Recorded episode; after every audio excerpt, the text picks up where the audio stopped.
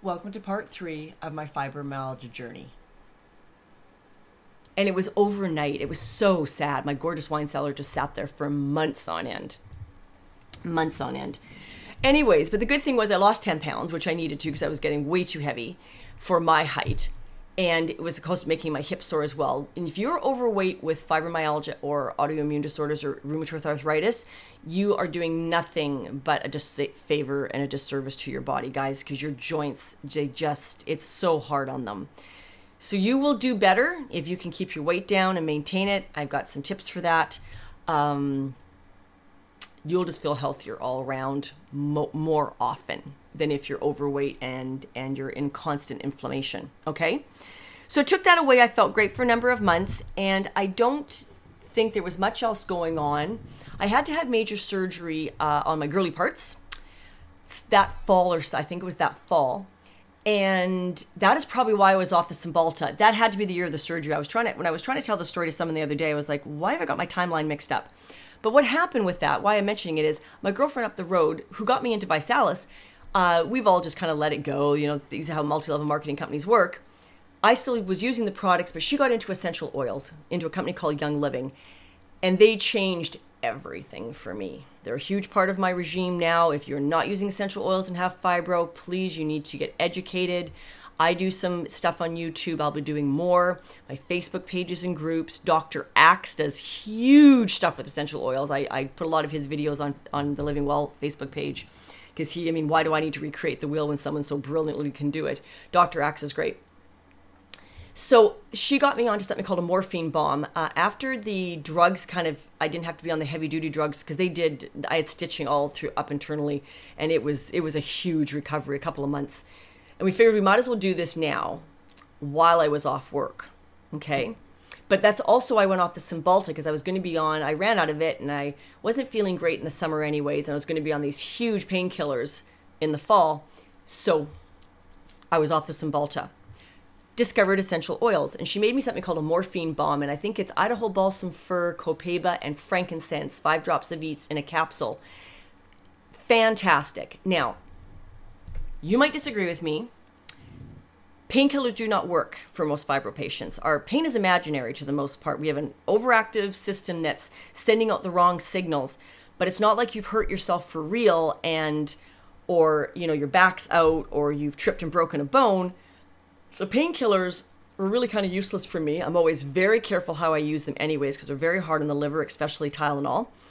And they're just not a go to option for me right out of the gate. Okay, that being said, I also found them very, not very effective. So it always surprises me when I talk to people that are taking about seven pills a day and one in some of them are like ongoing painkillers on a daily basis. And I'm thinking, is that really helping? It does for some people, especially since for the most part we have other aches and pains that can be that the drugs do help with. I can understand that, and I've really actually had to kind of absorb that. The last year, I've had to kind of resort to to taking something once in a while because my lower back has gone out, my neck. I've started suffering these terrible migraines. Things change, guys. You know what I conquer in one year, something else comes up in the next. So painkillers were off the table. Well, by the time I got through the surgeries, you know, four to six weeks where they've got you off the heavy duty drugs, I'm still in pain. So she introduced me to this thing called the morphine bomb, and they they was a wonderful and really helped with the uh, fibro. And as I got more mobile again, my knee, like I mentioned, was a hot spot for me. They have a they have a, a product called PanAway that's a blend of you know wintergreen and peppermint and helichrysum with the anti-inflammatory properties that you put on that I was really helping with my knee, like really helping. I wasn't having to take drugs every day. I just, you know, smothered my knee in oil and carried on. So you have to accept, I believe, that you want other choices because if you're not willing to to spend the money or make the choice, you're going to be living on the drugs, okay? And that's okay if that is your choice just accept it. But if your choice is like me and you want to be more holistic and more high functioning more of the time and healthier for longer period of time in your life without secondary issues 20 years down the road, then please consider alternative options. So essential oils became a big thing for me and I started studying them. I started I joined the company. Uh, Young Living costs nothing to join. That's why I always promote it on my Facebook pages and send people the links it's not a company that I'm necessarily making money on. I get a small check every month and I order my stuff every every month. It is not like ViSalus where it was earning me a living. It's just something I like to share. I sell it my I don't even charge retail when I resell my oils. That is just I want people to know they're out there and to use them, to understand them and realize you can get a lot of relief from them. So Young Living is not like most multi-level marketing companies. You don't make a huge amount of money like some of them, but the nice thing is for the everyday person, it costs nothing to join. And then you can order your oils for the same price I order my oils from uh, which is really, really nice. And you don't have to be on an auto ship every month, that sort of idea. Instead of penalizing you like most companies do for not ordering every month, you just don't get the bonuses. There's some great bonuses by being on their product. There's stuff called essential rewards where you do order every month. Then you get freebies and you earn points towards free products. So I've always just done that and I've got you know people below me, so I get a small check every month. So my oils, I've built that business to a point where it kind of washes itself out every month, where it basically pays for what I use. Well, you know what? That's a win. That's a win, guys. Every couple hundred bucks that you can not have to spend out of your pocket for what you use to keep you healthy, I think is a good thing. Okay. So, anyways, so Young Living Oils uh, really got into that. Okay. So, where are we here? I'm through all that though. The pain gets a little more over body wise than I can handle, and I go back on the Cymbalta in the fall. And within a few weeks, my husband finds me in the bathtub with a razor at my wrist. It brought on debilitating depression. I wasn't on antidepressants at the time, and my husband just walked in and said, "We can't live, you know, we can't live like this. We've got to find other options for you." So this is where everything sort of came to a head, and we had to start making choices.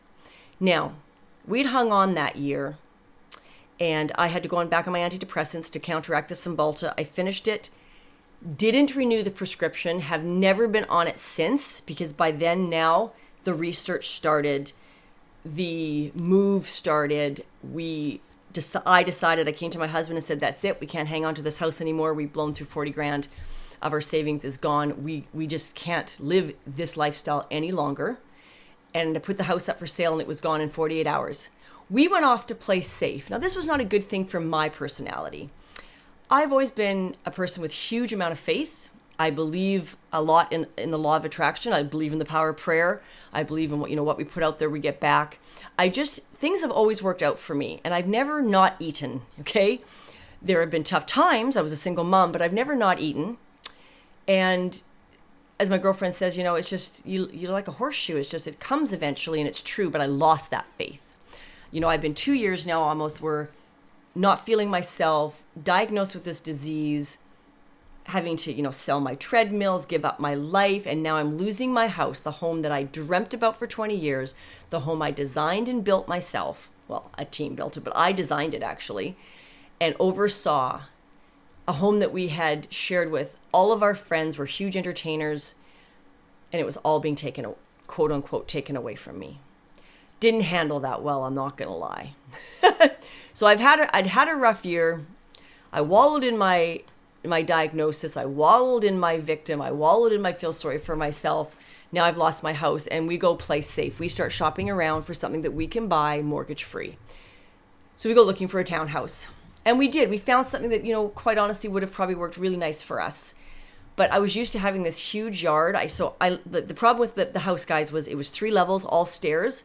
I had to give up my cleaning crew because I had a cleaning crew when I was working. Of course, I'm not working full time and and then cleaning all weekend. I gave that up years earlier. I made choices when I was much younger that I couldn't be superwoman. You know, the seven, the eight, the con, the um, teachings of the 80s and 90s that women can do it all. Oh, bullshit. That is just bullshit.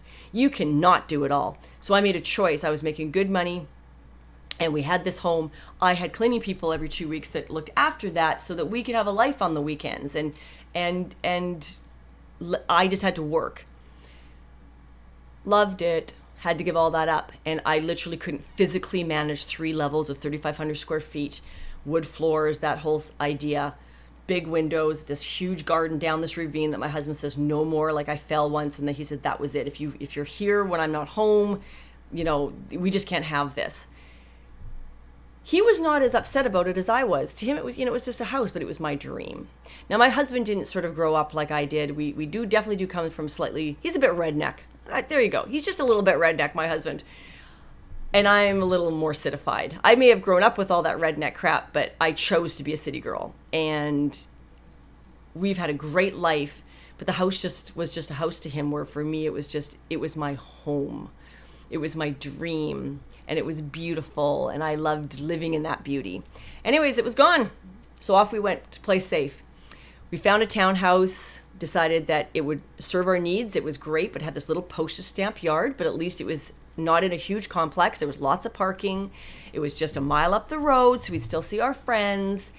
And we were going to renovate the kitchen and just turn it into a place that we could still entertain and still have a smaller version of the life we had. And I think it would have worked very well. Well, do you know what? Three days after New Year's of that year, so this is four years ago now, okay? A neighbor phoned and said, So and so's house across the street from us, which is up the hill in my neighborhood, is putting her house up for sale tomorrow. And Keith and I just looked at each other and, and I went, No, I'm not, I'm not staying in debt. I'm not. And uh, that was my first reaction. But then we had to think about it. This house had a rental, had three suites in it, actually. The family built, did this huge renovation to build these three suites one was decommissioned because she wasn't really playing by the rules. So the basement had all been joined into one big suite, and upstairs is where there were already renters paying the mortgage. And we thought, d- despite how scared I was, how afraid I was of the future, how I thought this disease had taken everything from me. I'm still an accountant. I'm still good with money. And I realized that $300,000 mortgage that we're going to keep, someone else is paying it and we would just be stupid not to. So we did. We worked out a deal. We let the other people from the townhouse keep our deposit, small deposit. I mean, there was nothing else we could do. They didn't come after us legally, luckily. Although it was a huge, another huge stress thing that went on there. Just lack of communication, having the wrong friends involved in your business. It's just, you know, sometimes, sometimes you shouldn't have your close friends just involved in your stuff. Really consider who you who you do business with. It was a huge learning experience for me. But anyways, this is the fall, you know, uh, New Year's, sorry. By 24 hours later, we made a deal on the house. The house was furnished because she was doing executive rentals. So we're October, uh, it's January 3rd, 4th idea. By January 10th, she had a rent check in her hand. We had finalized the deal, sold our house for $100,000 more than we bought this place for, cleared all the debt out of our of uh, other than our mortgage off our plates that we'd accumulated with my illness for two years, and had a mortgage that just kept this mortgage that we had, and someone else is now paying it. So we're basically living for the same, and we're on three quarters of an acre of private, spectacular yards with this great front yard that I could garden there was a team here that looked after the gardens that we just brought in twice a year to do the heavy lifting. I was able to be more active again. And because we rented the place, we spent six weeks moving until February 14th. So it's been four years yesterday. Moving up the street, sometimes in wheelbarrows, cleared our lives of so much clutter because I. I come from a family of hoarders. My mom's a huge hoarder. Again, it goes back to that I was mentioning earlier that fear she lives in and that greed that runs her life. It's very unfortunate. I feel very sorry for her, how that drives her life. But those are her issues, and she's 77 years of age, and there's nothing I'm going to be able to do at this point in life to change that. She doesn't want to change it and deal with her issues. She just knee jerks and carries on and does what she's going to do. I get blamed a little bit for being a bit like that. I do tend to hang on to stuff. I look at it this way I sometimes, first of all, I like my stuff, okay? It's my stuff. As a single mother and doing without for a lot of years, when I save for something and I own it, it's because I really wanted it and I don't I just don't give it away. Things have meaning to me. My husband, not a rat's ass, does not care, but he's also really bad with money. Terrible with money. Live will would live. He was in debt when I met him. He'll be in debt till he dies, unless I'm running the money.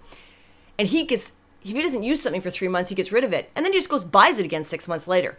He is so wasteful. He just he makes me insane. So we have this amazing marriage, except for money and drinking. I got to say that's pretty about the only two issues that man has in that we struggle with.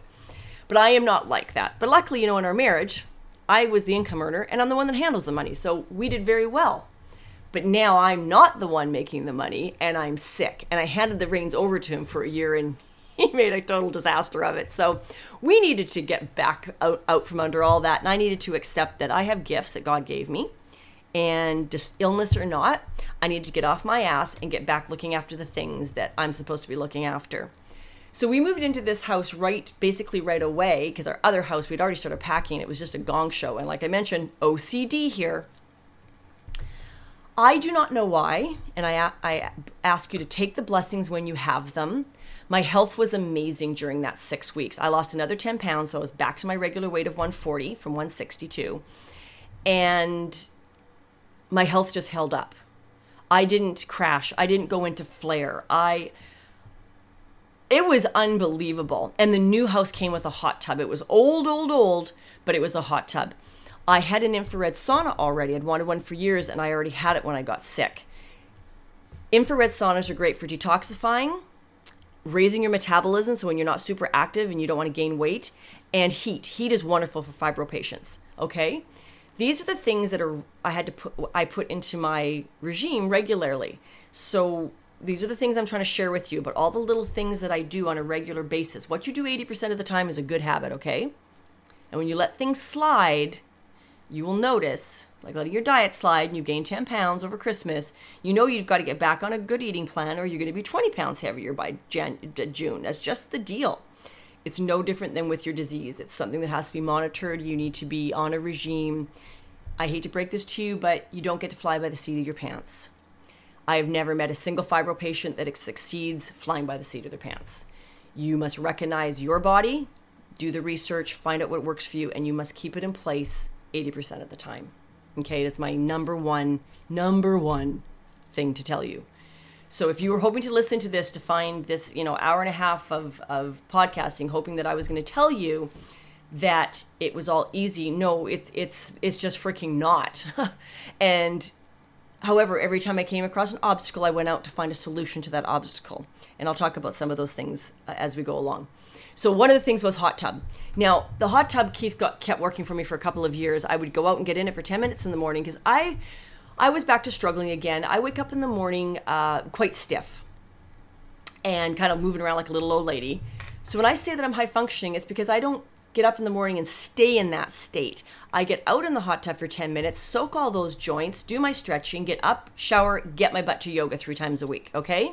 Now my core strength's looked after. I've loosened up my my fluid and uh, I'm I'm keeping my fascia stretched, okay? And at nighttime, again, the pulling of the legs, the sore hip, the sore knee, back in the hot tub for 10 or 15 minutes just before bed, rinse off, crawl into bed, fall asleep. Now, through this process, someone that we know very, very well had a license to grow legal marijuana in BC. And because uh, his parents had rheumatoid arthritis, and he grew medical grade organic legal marijuana. And it was whatever it was, it was good for sleep. So, cannabis oil was something that I was introduced to. And I have to say, it's a godsend. Now, do all the doctors agree? No. In fact, when I had a really tough time, a year or so after moving here and went to the doctor said you know what? I, I just want to talk to someone. I want some therapy. I need some better coping mechanisms. They fast tracked me into the psych system where they put me on seroquel told me i had a personality disorder and drugged and put me in a corner and told me that my cannabis was going to give me lung cancer. Uh, i wasn't smoking it. I was ingesting it idiots and using it topically so you've got to be very careful out there. They're just because they're doctors doesn't mean they're smart. There are some really bad, bad doctors out there who don't have a freaking clue about good health and the choices that you might want to make with your health. Okay, so please, please, please be informed. Make your decisions wisely. And what's good for one person is not good for another. For me, this was not the answer. And in fact, we've had another round of Seroquel in our life because it's um, an antipsychotic or something that they put bipolar people on and they've got my son on it and it's just made him a drooling idiot and he can no longer go to work. He's had to go off on medical leave. There are better answers. We're finding the better answers but this is their first go-to to get them out of the manic stage. Now granted that was sort of one of my problems. We moved into this house got into this new regime. I was able to set up my sauna. Someone else is paying the mortgage the first year not so good. I let like i say the, the last six months and the first six months in this house i let keith handle the finances. Had to take that back. He just literally cannot handle that crap. And he would have buried us again. So it's like nope got to take that back. The oils are in place. My sauna fit in the house. I have a hot tub. I have made a decision that i need to function. So away we go we are a year and a bit past my formal diagnosis, two years past all the stress of whatever, you know, all the crap that we were dealing with, starting on a new regime. Now we're kind of two and a half years into it, and we're in this home. I have a wonderful office. It's beautiful and bright and overlooks the back gardens. That became a really safe haven for me.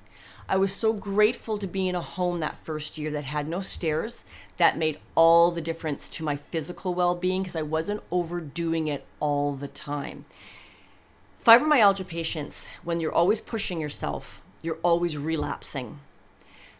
So it was a long two year journey. I've been in this house four years now. The first two years was a, a long journey on finding balance. Hence, when I went to the shrink uh, three and a half years ago, whenever that was, I get a little manic. My friends used to just call me hyper sugar really affects me. So I, it's not, and it's not something I crave. Like I'm a savory person. I mean, give me a cheese plate and a pastel plate with a glass of freaking rich red wine, and I am a happy camper. You stick a thing of chocolate brownies in front of me, I'm like, that's nice. One, those are chocolate. I can't eat them. Two, they're wheat. I can't eat them. Three, they're sugar. I'm not eating those. I did. They don't don't even really tempt me. Maybe twice a year I have a binge. I'm a binger. I'm a binger. You don't have an eating disorder without there being something there that drives that eating disorder because I was bulimic, not anorexic. And nowadays though though if i want the binge i just have the binge okay and it's just like there's no guilt it's just like you know because it, it won't happen again for six months i know myself now and i just i work with that but at the time i was still finding my footing and what was happening was i was getting on good days and i talked to so many clients like this we overdo it then we're in bed for three days then we go out and we overdo it and then we're in bed for three days sometimes a week sometimes two depending on our bodies and our immune systems okay that needed to find some balance. Now dealing with my son with his bipolar, do you know what? Yeah, maybe the shrink was right. I do tend to get a little manic. And actually I own it now. I don't just I don't lie. Yep, I'm a little manic and I can tell days when I'm a little manic. Like today actually, I'm a little I'm a little hyper on this podcast. I'm a little excited. That is my mania showing through a little bit. And it has to it kind of has to be dealt with. So what I've discovered though is after the Seroquel stuff was I like who I am and that is what's made the last two and a half years so different than the first two and a half years.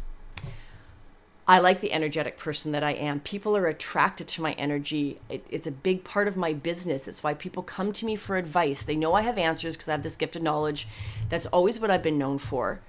In fact, well, I'm going to be starting and you know Shelly's top three suggestions each week. We haven't come up with a cute name yet. Just maybe you know top three Tuesdays or something of uh, of things I recommend to people. They can be anything from lipsticks to meat slicers to a new supplement. It just simply will not matter. My friends are all like, "Because there's so much stuff we come to you for," and it's like, "Oh, all right, that might be kind of a cool idea." So it's it's going to be the blog that's on the new website. So many things I I have to learn and try about, but where it changed for me was I accepted that I liked who I am, and I wasn't going to drug that person away with an antipsychotic. However, I did have to start learning my triggers. I also, even though I had just an episode with this like not even a year ago with a neighbor, I've also learned to to uh, what's the word I'm looking for? Um, when you have your day timer going, I book my energy. I do not book my time. I had a girlfriend who I used to work for next door. I helped her with her estate. The estate got done. It went off to a big accounting firm, and four months later, I am looking at her books because it's an online system that I'm still tied into, and I'm like, "Hey, hon, um, your accountants aren't doing your actual bookkeeping. None of your banks are balanced. None of your stuff is posted. They're just sort of doing the big picture stuff. So I said, "Let me come. I'll come and give you a hand with this." Well, she kind of took that as me coming back like to work, where I kind of felt I was more doing a favor, just lack of communication. Anyways, bottom line was when we started the renovation on our house this past year and my life was here to here, I was kind of fitting her in and she lost it one day and just said, This isn't right. I hire you and I expect you to be here. And I'm like, Oh, whoa, whoa, whoa. No no, no, what I do for you is a favor. Yes, you pay me, but I fit you in. I thought we were clear. You fired me. Or like, I was done with what we needed to do. I'm only helping you because the people you replaced me with weren't getting it done. This was just, you know, communication is so very important, guys. And it's very important as well with your disease, with the people around you, that they understand what you go through. This is where I am very lucky. Little segue. Uh, I need to come back to that though, because this is where I really became conscious of how my schedule needed to change I do not book things into my week based on amount of time I have. I book base it based, based on my energies. Because one of the comments she said was, You have all this time. All the time in the world doesn't matter if my brain is shut down from fibro fog and my body is so sore I can't sit in a chair, which, by the way, was what really threw us the first uh, year of the fibro- fibromyalgia and why I couldn't work. I couldn't sit for longer than a, uh, an hour. I forgot to mention that my pain was so severe in, in my whole body and in my joints that I literally could not sit at my desk. I'd sit for 30 minutes, balance our banks, pay our bills, and have to get up and leave. Hence the 20 pounds. I spent a lot of time laying down, I swear, and resting and reading. And, you know, I'd get the housework done, then I'd go rest again, but not sitting. Sitting was yucky. Now, again, I'd had a couple bad car accidents, lower back, hips, that sort of thing these are areas that have been traumatized before and they become hot spots for the fibro. So, anyways, my girlfriend and I had this huge blow up, and it, but it was, you know, we fixed it. It was all great, but I realized I was not honoring what needed to happen here. We were back to me thinking time was money or time was my currency. And when you have fibromyalgia, time is never your currency. Never, never, never. Okay? Energy is your currency. And you must manage it all the time. And the people in your household that live with you, screw the parents and the extraneous and the sisters and brothers and the negative aunts and uncles and the idiot that sits on his couch all day and then tells you you can't do something. Just it's like we used to say in the network marketing business when people, you know, those things don't work. Yeah, you know what? If you're getting advice from an uncle that is still in the same dead end job, has never had a promotion in 30 years and is making, you know, minimum salary and sits in front of a couch and is 40 pounds overweight, he is not the person to be taking advice from. Okay, you go to the people that are succeeding in their life for advice. It is the same thing with fibro. Your family may never know, understand what's going on. If they do, God bless you, more power to you. I do not have that benefit. I have completely ignorant, d- detached, emotional people around my in my family. My neighborhood of friends are amazing. People in my neighborhood read up. They tried to understand my disease. They they accept it. My close friends they're like watchdogs for me now because you know we see each other say for instance we go away for the summer i go up to my parents uh, vacation home in penticton and I have my friends that live in Kelowna they come down and Beatrice is like all right okay you've done that you've done this today you're done. My husband i have a four hour window in the garden. When i'm having a good day oh i just want to stay out there all day. And he's like you're done? Because he watched me for a year the first year we owned the house crash over and over and over again. And you just you just don't bounce back I bounce back a lot quicker now, but back then, you know, what would put me down for a day now put me down three days back then, four years ago. So everything is about managing your energies, okay? Not your time. Time is not your currency any longer. So my day timer, which uh, is is my is my iPad, guys. I don't use a paper day timer anymore, but whether you do or don't, it doesn't matter. Has everything scheduled into it, including my nap. Now, there's lots of days. Today's probably a day I'm not going to nap. I can kind of tell right now that I'm going to be okay. But there's days that nap goes into my schedule every day, Monday to Friday, so that I do not overschedule myself. If I have a client and I want to do a podcast for two hours in the morning, which means I'm not going to start bookkeeping till noon and I need to put in four, five, six hours, means I'm going to bookkeep till dinner, that's okay. But I have to be aware of that. But I cannot have a calendar that looks open and someone phones up and I'm like, yeah, I can fit you in there because I can't. I fail at it 100% of the time and yet I keep doing it. It's it's amazing how you just the penny doesn't drop really quickly for a lot of people, and it certainly didn't drop quickly for me. So please manage your energies, okay? So that really taught me after dealing with that shrink about the choices I wanted to make. So, what are some of the things I do that I put in place two years ago? The hot tub, huge, huge deal. When the hot tub broke down, my husband fixed it the first, second time, third time it's really old, so it was hard getting parts from. It's down now, unfortunately, and I've had to revert back to my bathtub. But even he said, "You function so much better with that hot tub." So the good news is we have the ability perhaps to buy a used one right now and we're probably going to get it fixed because he's he is right i do i don't want to get necessarily into my bathtub twice a day for 40 minutes with a soak and my house lives on a water meter so every ounce of water i use i pay for when I can run out to the hot tub for 10 minutes, jump in naked because no one can see into my yard, and get out again and, and, and get on with my day. Like, I just loved that convenience of that. So that's something I, I, I need to, I think I, we need to put back into place, even though there's going to be a bit of a significant um, cost to that. My oils. Here's a few little tips. Your memory is a tough thing. It is for me, anyways. I and I'm very scared of it a little bit, and I don't want to buy into that fear again. You know what? We attract, we think about, we dwell. Law of attraction. I do not want to be that person. But my whole family deals with dementia and Alzheimer's. The same mental illness on my mom's side is the same group group of family that deteriorates mentally very quickly. Our bodies live forever. Like my mom's probably got another 10 years on her easily, if not 20. She could live into her 90s. But her mind isn't. Her mind's already going now. My dad has full on dementia and I watched both my grandparents suffer with this and it's it's just disgusting and debilitating.